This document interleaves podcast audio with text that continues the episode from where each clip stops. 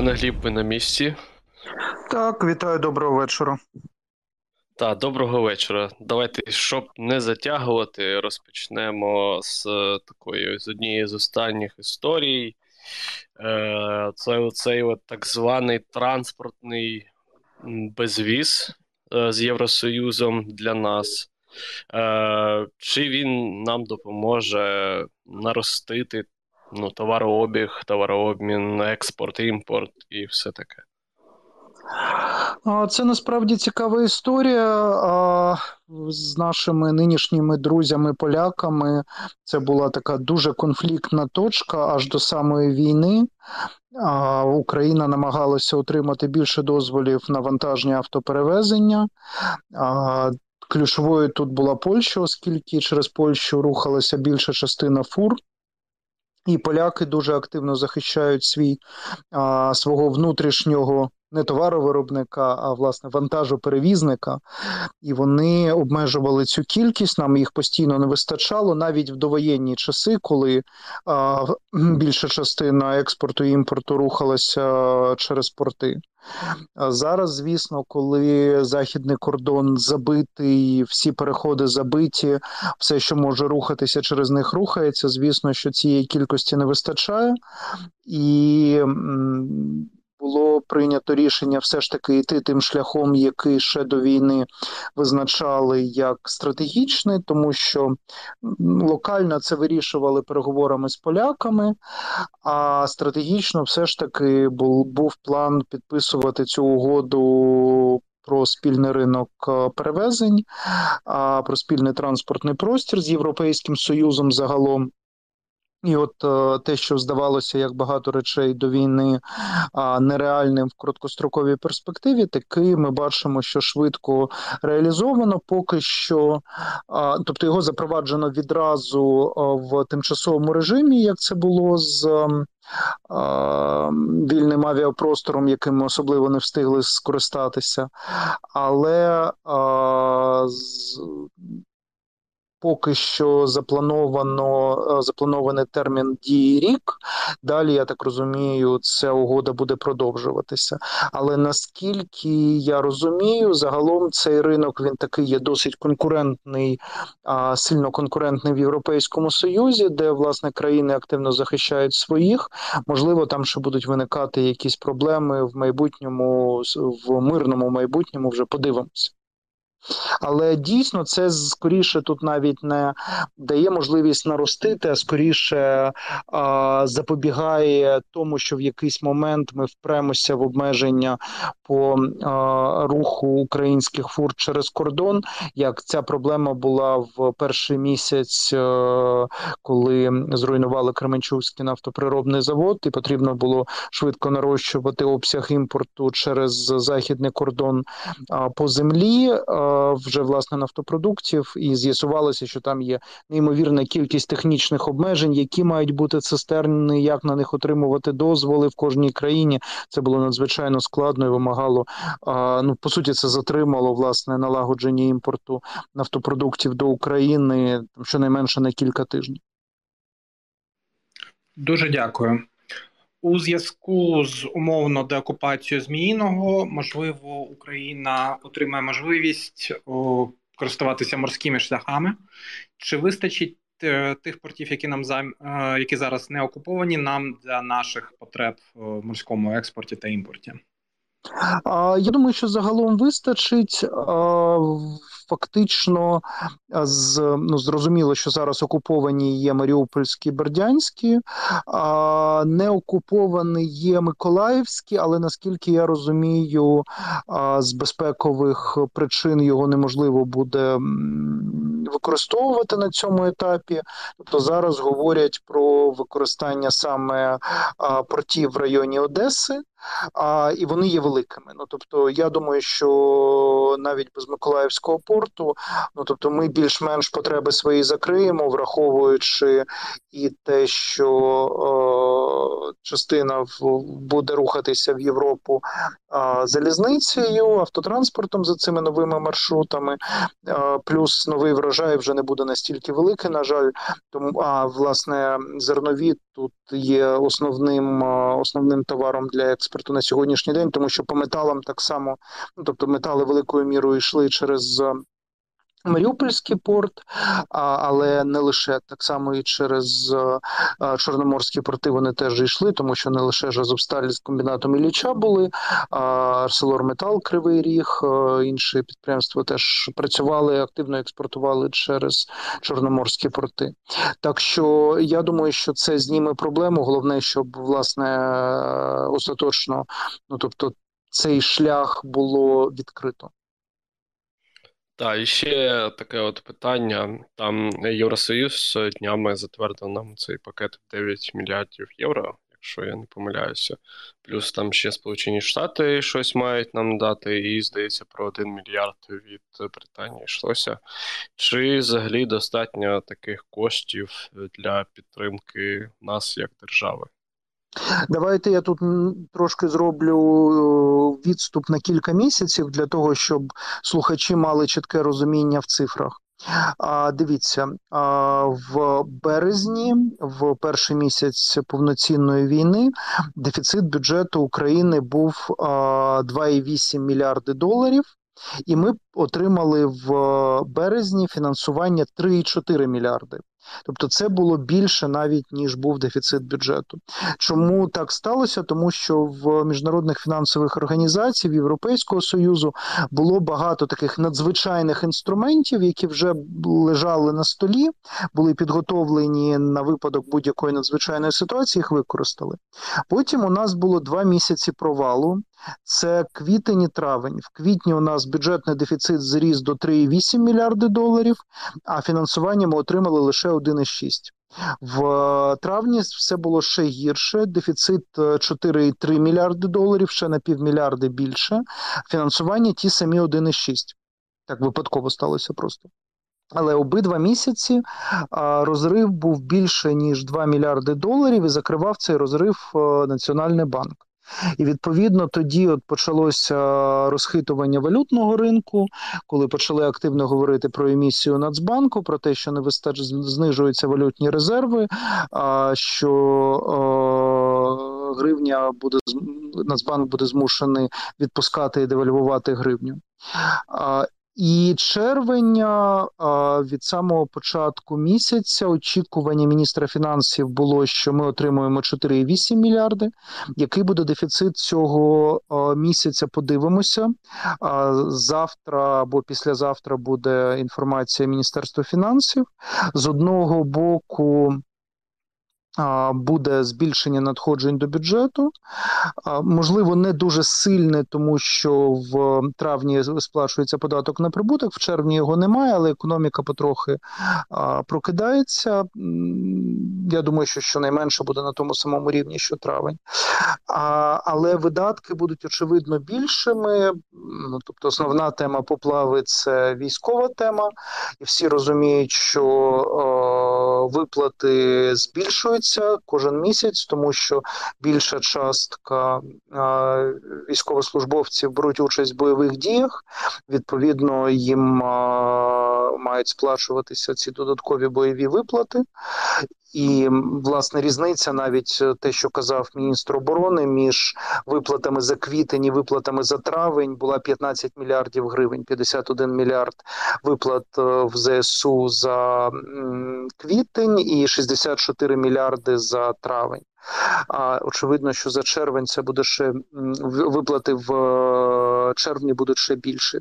Я перепрошую, неправильно сказав. Виплати в квітні були за березень, і потім в травні за квітень. Відповідно, зараз виплати в червні. За травень. А, Тому а, я думаю, що бюджет, бюджетний дефіцит буде а, в цьому місяці більше ніж 4,3 в травні. Але я думаю, все ж таки, що він буде в межах 5 е, мільярдів. І що ми отримуємо до аж до останнього тижня була ситуація дуже напружена. Нацбанк був змушений знову купувати облігації військові. І до останнього тижня там була якась мізерна сума, щось на кшталт 1,1 мільярд доларів лише зовнішнього фінансування. От в останні дні прорвало буквально як Е, греблю. Було отримано 1,3 мільярди. Нарешті це перше фінансування з цього великого бюджетного пакету американського, де нам пообіцяли 7,5 мільярдів, щонайменше, власне, на фінансування бюджетного дефіциту на фінансову підтримку, не, не на зброю. І от перші 1,3 мільярди прийшли Вчора сьогодні прийшли власне гроші від Британії, там 400 30, по-моєму, мільйонів євро. Ще були додаткові надходження. Тобто, виглядає так, що ми десь а, зможемо отримати все ж таки більш ніж 4 мільярди доларів в зовнішнього фінансування в цьому місяці, і відповідно перекрити бюджетний дефіцит. Це а, насправді дуже хороша новина, тому що а, була велика стурбованість з боку Національного банку, тому що насамперед зараз зараз фінансування бюджетного дефіциту зовнішнє воно важливе з точки зору. Того, чи зможемо ми стримати зростання цін. Який тут є логічний зв'язок, він є наступний. Якщо не надходить достатньо зовнішнього фінансування, то Національний банк, власне, викуповуючи військові облігації, щоб закривати бюджетну дірку, він імітує гривню. Але якщо він не може власне закривати розрив на валютному ринку і здійснювати достатні інтервенції, забрати цю гривню з ринку і втримувати фіксований обмінний курс, власне, через зменшення резервів, тому що коли приходить валютне фінансування бюджетного дефіциту, воно приходить Мінфіну, він продає Нацбанку, воно опиняється в резервах. Відповідно, резерви є стабільними тоді. Нацбанк Нацбанк може спокійно тримати фіксований курс аж до того часу, поки не буде якихось явних торгових дисбалансів, буде просідати експорт, зростати імпорт, і відповідно курс буде стабільним, і це означає так само, що ціни на імпортні товари теж будуть більш-менш стабільними. От, власне, Нацбанк побоювався після цих двох провальних місяців. Що якщо щомісяця 2-3 мільярди доларів викидати на підтримку курсу, насамперед це підтримка підтримка українських біженців за кордоном, їхнє власне використання гривневих карток, то е, може повторитися ситуація початку 2015 року, коли, е, врешті-решт, резерви опустилися до 6 мільярдів доларів, і тоді курс різко обвалився. Нацбанк був нездатний вже його стримувати, тому що резервів не було. Це призвело до дуже великої корекції, дуже великого стрибка курсу, який потім що потім дуже сильно негативно відобразилося на цінах. Тому, власне, це хороша новина. Тепер головне, щоб воно було ритмічне. Знаєте, тут така сама історія, як з постачанням зброї. Тільки якщо з постачанням зброї ми тут, хоч якось, можемо виправдовувати затримки, тому що це все ж таки фізичні об'єкти, які потрібно з точки А перемістити в точку Б. По перше, знайти їх, по-друге, перемістити. То гроші я там просто натиснув кнопку, і вони вже в Україні. Але дуже багато як з'ясувалося бюрократичних проблем. Сподіваюся, що все ж таки найближчими місяцями ми будемо мати ритмічне фінансування, і більше цих питань не виникатиме. Це означає, що Нацбанк зможе спокійно разом з міністерством фінансів проводити, е, ну тобто утримувати фінансову стабільність, отримувати а, стабільний прогнозований обмінний курс. Це буде стримувати ціни. Що теж важливо, якщо буде достатнє фінансування дефіциту бюджету, це дозволить е, теж зараз в поки літо більше грошей витрачати на відновлення зруйнованого в деокупованих областях, тому що що ми опинилися зараз в такій дурній трохи ситуації, коли власне от в квітні було деокуповано області, і м, власне почався теплий сезон. Тобто, якщо щось там не цілком зруйновано, то його власне треба зараз якраз ремонтувати, відбудовувати, відновлювати інфраструктуру, відновлювати власне громадські будівлі, відновлювати житлові будівлі там, де це є можливо. А виявляється, що власне в бюджеті на це немає грошей. Тобто там час від часу звітують про те, що там якийсь міст відбудували, там якусь дорогу розчистили. Але великою мірою це, по-перше, робиться в борг підрядниками, а і, і до кінця не зрозуміло, чи фінансується, чи не фінансується. Якщо на це будуть реальні гроші, то процес буде прискорюватися. Я сподіваюся, що можливо будуть гроші і на те, щоб компенсувати людям власне витрати на відновлення свого житла. Дякую. Кажучи про відновлення, дуже багато людей мріють, розмовляють про план маршала. Е, наскільки це реалістично в принципі, і якщо так, хто, як і коли, в яких об'ємах цим може може і буде займатися? А, Ви знаєте, тут, по-перше, ну, от я б хотів би привернути увагу до того, чим закінчу відповідь на попереднє питання. Що є, от власне, ця велика діра, яку ми зараз бачимо, це таке швидке відновлення, про яке ніхто не подумав. Тому що коли почали говорити про план маршала, був ще квітень, і ви пам'ятаєте, квітень, деокупація, нібито шлях до миру в Стамбулі. Всі думали, що от зараз будемо швидко домовлятися, війна закінчиться, і ми будемо робити велику відбудову.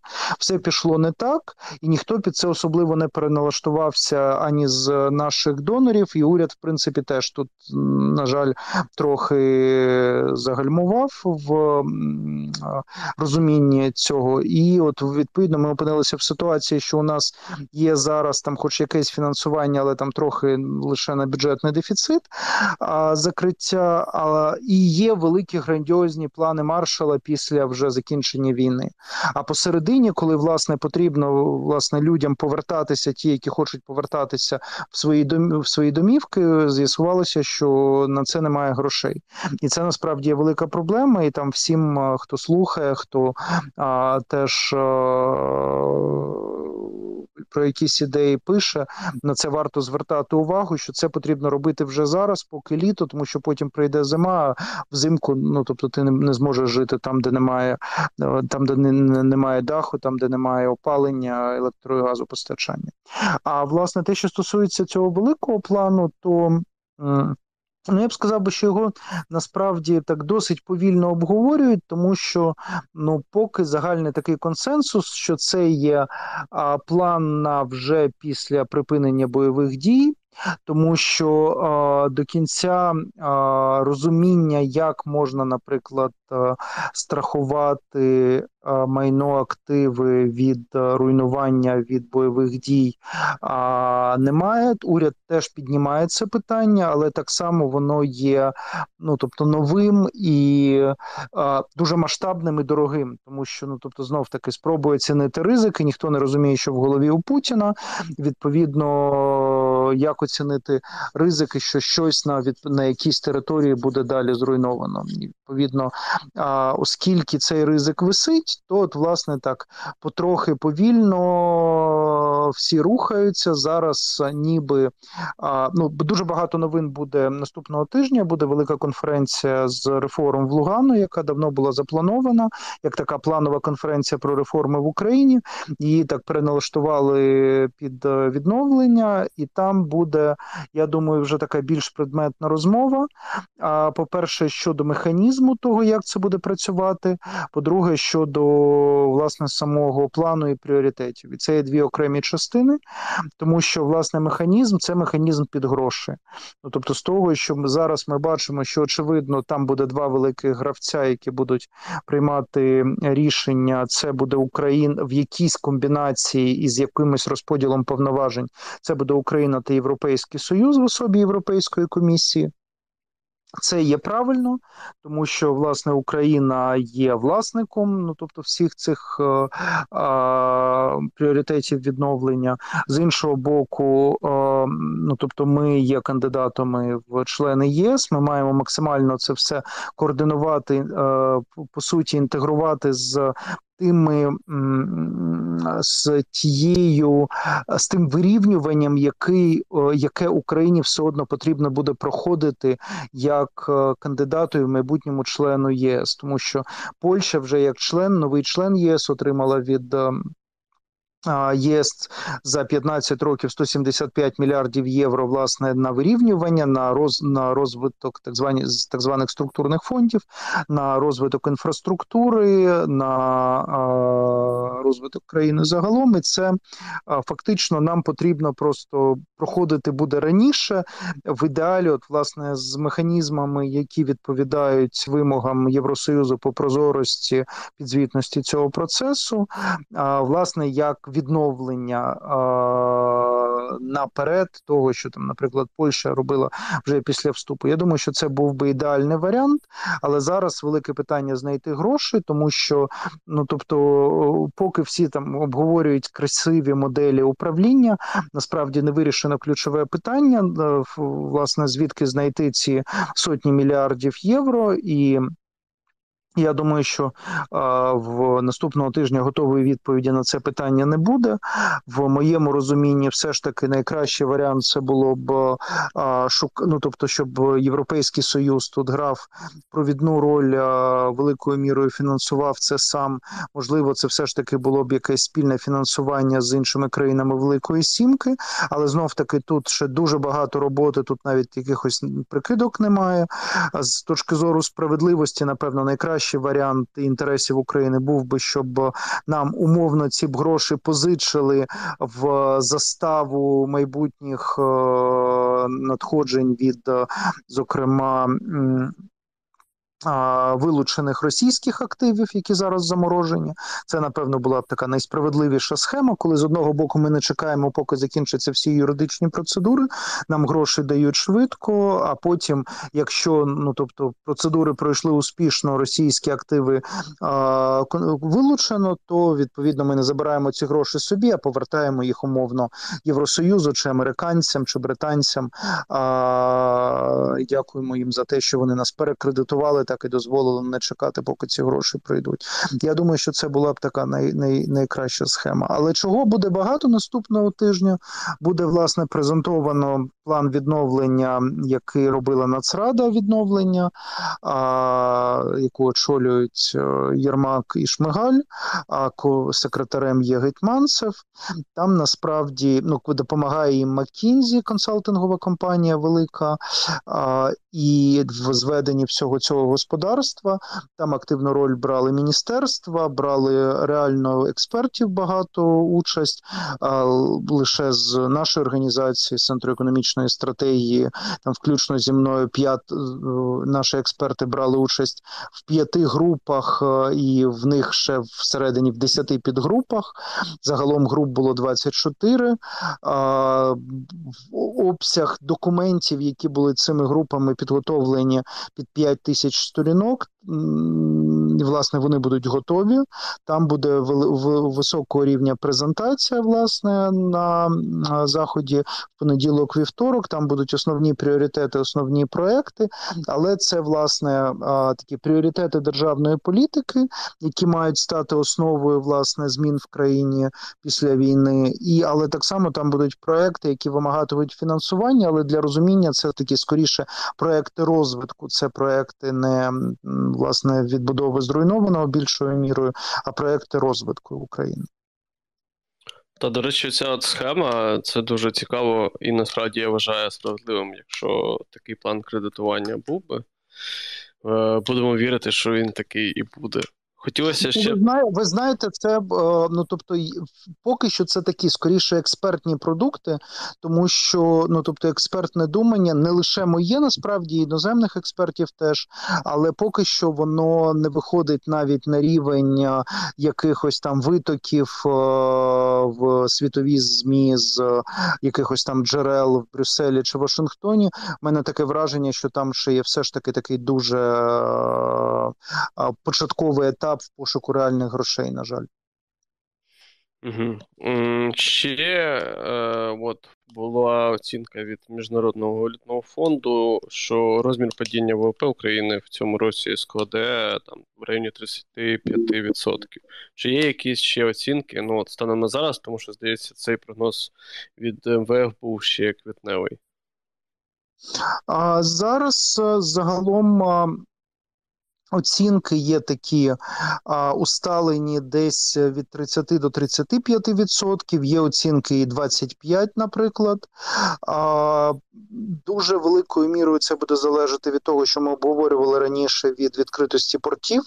Якщо порти вдасться відкрити Чорноморські біля Одеси, то це суттєво а, зменшує очікуване падіння ВВП.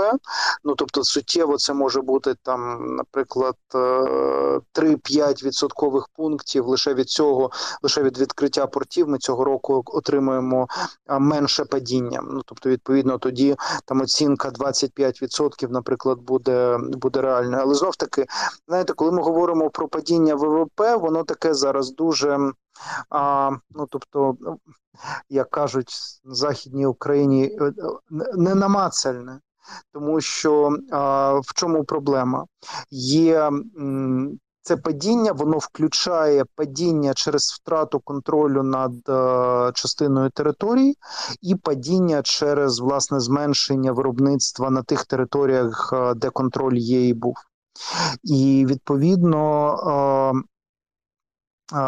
Тут, ем, якщо, наприклад, протягом тривалого періоду цього року якісь області чи частини областей будуть непідконтрольні Україні, то відповідно це буде давати свій внесок в а, падіння ВВП. І, Але на тій території, яка залишається, то там реально ну тобто для тих українців, які є там, ну тобто падіння не буде настільки великим. Тобто, це буде падіння там умовно на а, 20%, наприклад, яке відображується там і скороченні робочих місць тощо. Ну тобто, плюс ми розуміємо, що насправді, якщо ми говоримо зараз про території, які е, є тимчасово окупованими, то в них різна ситуація. А, Є території, на яких нічого виробляти неможливо. Ви розумієте там ситуацію в Маріуполі, Сєвєродонецьку, Рубіжному тощо. Ну тобто, там а, підняти економіку можна лише. Там після великої відбудови, а є південні області, південні території, там, де таких руйнувань немає, але це не означає, що їх там не буде. Ну тобто, ми розуміємо. Ну тобто, якщо як сьогодні сказали наші вороги, жест доброї волі, Ну, тобто, якщо росіяни будуть йти з Запорізької частини Запорізької та Херсонської областей як жест доброї волі, то звісно там це найкращий варіант для України. Але ну тобто, ми не можемо виключати варіант, що це буде звільнення. Звісно, там Україна не буде ЗСУ, не буде зносити Херсон, стирати з обличчя землі, просто так, так як це роблять росіяни, тому що для них там воно не має ніякої цінності але все одно тобто ми розуміємо, що бойові дії є бойовими діями, і відповідно все ціле не може залишитися. Тобто, е, те, що важливо, ВВП він на такий досить далекий для людей показник. А те, що стосується реальних доходів громадян, я думаю, що вони скоротяться менше. Там при центральному цьому прогнозі 30-35% падіння ВВП. Я думаю, що скорочення реальних доходів буде менше, десь буде близько чверті. Ми розуміємо, що є частина є частина суспільства, яка має суттєво менші втрати реальних доходів. Це, наприклад, пенсіонери. Їм навіть пенсію в березні планово збільшили. Звісно, що інфляція з'їла це збільшення, але все одно це там в них буде падіння реальних доходів. Ну там 5-10% максимум. А є люди, які дуже сильно втратили, які втратили роботу, які переїхали, бо їхнє житло було зруйновано. Наприклад, там дуже великі втрати втрати. А, Є насправді військовослужбовці, правоохоронці в тих, наприклад, з військовослужбовців, хто був мобілізований і далі отримав і був при цьому на момент мобілізації штатним працівником. В них навіть збільшився дохід, дохід тому що отримується і зарплата на старому місці роботи і грошове забезпечення і ці додаткові виплати. Але звісно, це маленька частка суспільства. Ми маємо розуміти просто, що там ці 25% вони дуже нерівномірно зараз розподілені по суспільству. Це не так, як було під час фінансової кризи, наприклад, е, в 2008-2009 роках чи в 2014-2015 роках, коли війна наклалася теж на фінансову кризу, і рівномірно більш-менш всі від них постраждали. Прокоментуйте, будь ласка, вибачте, підвищення опублікової ставки НБУ з 10% до 25%. Як саме це впливає на фінансову сферу і взагалом? А воно має великий вплив на стосунки між між Нацбанком, Мінфіном та загалом а, спроможністю Мінфіну розміщувати державні облігації. Але тут, тут знаєте, тут дуже багато таких технічних речей, які а, я не впевнений, що всім слухачам будуть цікаві. На що воно безпосередньо впливає для а, людей, і воно насправді так і за задумкою Нацбанку має впливати на досягнення тих цілей, яких. Які він переслідував, коли підвищував облікову ставку. А була частина банків, які активно користувалися рефінансуванням національного банку, тобто кредитами Нацбанку. І ці кредити вони в них була плаваюча відсоткова ставка прив'язана до облікової. Коли облікова ставка була 10, вони були дешевими. Нацбанк, е, е, по суті, давав ці кредити. Банки з них купували з такої суміші них та дешевих е, грошей на рахунках громадян і підприємств військові облігації під 11% і там фактично без ризику особливо заробляли. А як тільки підвищили облікову ставку до 25, ставку за кредитами рефінансування до 27, то ці кредити стали золотими просто для банків. Вони почали їх активно повертати, але чимось треба їх заміщувати. І, власне, банки, особливо дрібніші банки з українським капіталом, почали підвищувати депозитні ставки. Зараз насправді на ринку дуже багато, ну тобто дуже такий розбіг великий відсоткових ставок від е, умовно нуля, під які лежать е, гроші на там тих самих е, зарплатних рахунках військовослужбовців і просто громадян. Через а, а, депозитні ставки в найбільшому Приватбанку, які там максимум, по-моєму, 7,5%, до 20% річних в дрібних а, українських банках.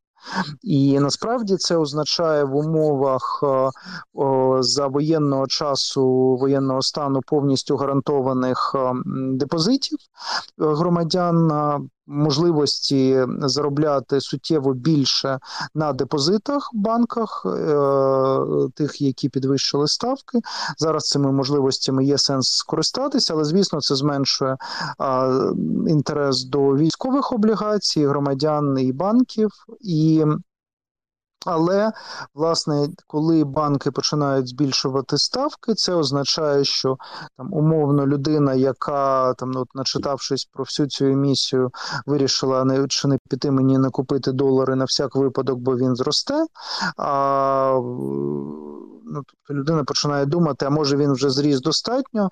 А от якщо я і я вже на цьому нічого не зароблю, от я піду в банк, розміщу під 20% річних а, свої гроші в гривні. Відповідно, це збільшує привабливість гривні, зменшує привабливість е, купівлі валюти, і власне це зменшує розхитування валютного ринку. От, власне, в цьому була логіка Нацбанку. Це доволі така класна логіка. Ще хочеться запитати: от е, чи буде Нацбанк е, відпускати курс долара, і взагалі до чого готуватися звичайним українцям?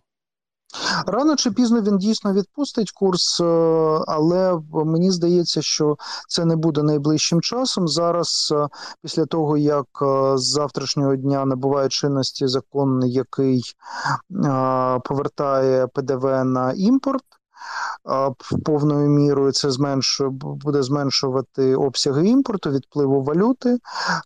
Очікується, що після цього буде скасовано перелік критичного імпорту для товарів, тобто можна буде купувати валюту і перераховувати за кордон валюту при купівлі будь-яких товарів. Там по послугах залишаться обмеження, але вони теж більш такі символічні. Там зараз майже за все, вже можна офіційно заплатити. І після цього я думаю, Нацбанк буде якийсь час дивитися чи збалансована торгівля. Тобто, якщо він побачить, що торгівля збалансована, принципі, ця ситуація з біженцями, коли е, в нас кілька мільярдів доларів на місяць іде як відплив через а, використання біженцями гривневих карток, насамперед, це використання зарплат чоловіків е, їхніми дружинами і дітьми за кордоном. Ну тобто, це такий артефакт специфічний військового часу. Це не воєнного часу, це не якесь таке викривлення системне в економіці. І, власне, якщо буде ритміч, якщо ми будемо втрачати на цьому умовно кілька мільярдів доларів на місяць, і при цьому будемо отримувати умовно 4 мільярди зовнішньої зовнішнього фінансування на бюджетний дефіцит на місяць, воно буде добре це все перекривати. І якщо Нацбанк буде бачити, що торгівля більш-менш збалансована, я думаю, що Нацбанк буде цей курс тримати фіксований, тому що це буде стримувати інфляцію, власне, допомагати досягненню його цілей. Але якщо імпорт почне відновлюватися швидше ніж експорт, а то звісно Нацбанк буде тоді девальвувати гривню, але так само може бути інша ситуація. Може бути ситуація, якщо от власне чорне чорноморські порти вдасться відносно швидко відкрити, і тоді піде експорт, і відповідно піде експортна виручка, і е, Можливо, тоді власне цей курс 35, який ми зараз бачимо, готівковий, що на нього безготівковий курс і не вийде найближчим часом, тому що власне може виявитися і така ну, ситуація, що ну тобто експортні надходження можуть і, і, і, і виявлятися більшими ніж витрати на імпорт. І наостанок е, прокоментуйте, будь ласка, нещодавний російський технічний дефолт. Чи він має якесь значення? А, Ну, знаєте, такий більш символічний. Я думаю, що в Україні йому загалом трохи забагато уваги приділили. Це скоріше, просто знаєте, як такий штампик в тебе в паспорті, що там колись е, звідкись тебе депортували за погану поведінку. Відповідно, це означає, що. Е, коли, і, наприклад, там депортували забороною в'їзду на 10 років. І там написано 10 років. Там за ці 10 років ти вже з цим штампиком не вийдеш. Але потім, коли ці 10 років закінчаться, то напевно твою справу будуть потім в консульстві розглядати з особливою прискіпливістю. Я думаю, от скоріше приблизно такий ефект буде мати цей дефолт, тому що зараз все одно Росія не має жодного доступу до зовнішнього фінансування. А навпаки, зараз Росія вирішує іншу проблему, як стримати посилення рубля, тому що власне експортні надходження перетворюються в замало рублів, які потрібно витрачати на зарплати російським солдатам, і це є проблемою для них. Тому це от скоріше просто в історії такої е, вже оста... більш ніж століття в Росії не було дефолту і за зовнішнім державним боргом. Ну тобто для них це неприємно. Звісно, там російська пропаганда каже, що гроші в нас є, нам просто не дали заплатити. Для внутрішньої аудиторії вони це будуть пояснювати. Теж а я думаю, що тут є ризики, про які, зокрема, наш член наглядової ради, який теж є в наглядовій раді Приватбанку, Роман Сульжик, нещодавно писав в себе в Фейсбуці, що просто оскільки не виконує Росія свої зобов'язання перед зовнішніми кредиторами, вони стають місцями наш, ну тобто. Тобто при поганій координації вони можуть стати нашими конкурентами за заморожені зовнішні активи, тому що їм теж їм не платять і вони на них будуть претендувати. А при хорошій координації вони можуть стати нашими союзниками для того, щоб власне їх е, забрати і якнайшвидше власне витратити і організувати це правильно. Тому вплив, на жаль, на спроможність Росії фінансувати війну проти України це має невеликий. А хочу зробити уточнення, просто згадав далі вже, але просто знаєте, як це як е, там в книжці е, виправлення після друку, додатково там штампиком внесено. Е, неправильно сказав щодо витрат на грошове забезпечення та бойові виплати в ЗСУ. Це власне 51 мільярд. Це виплати в травні за квітень, а 64 – це була оцінка міністра оборони. 64 – це в на початку червня за травень грошове забезпечення, тому що я там неправильно сунувся на місяць, некоректно сказав. Та дякуємо за оточення і дякуємо взагалі за ефір. З нами був е, Гліб Вишлинський, виконавчий директор Центру економічної стратегії.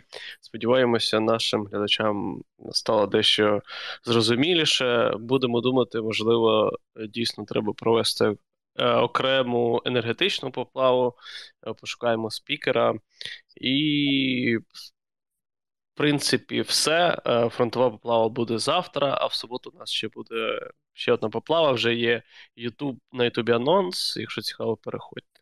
Дякуємо вам, Гліб. Дякую, хочу відразу порадити по енергетиці колегу з е, дружньої нам е, громадської організації Діксі Груп. Це великий аналітичний центр, директор, президентка Олена Павленко. Вона є дуже хорошою експерткою. Дуже раджу з нею поговорити. Думаю, слухачам буде дуже цікаво. Ага, дуже дякую. Тоді, якщо дуже можна, дякую. да, якщо можна в DM-чик лінк або якийсь контакт. Добре, добре. Всім дякую, гарного вечора. Гарного вечора.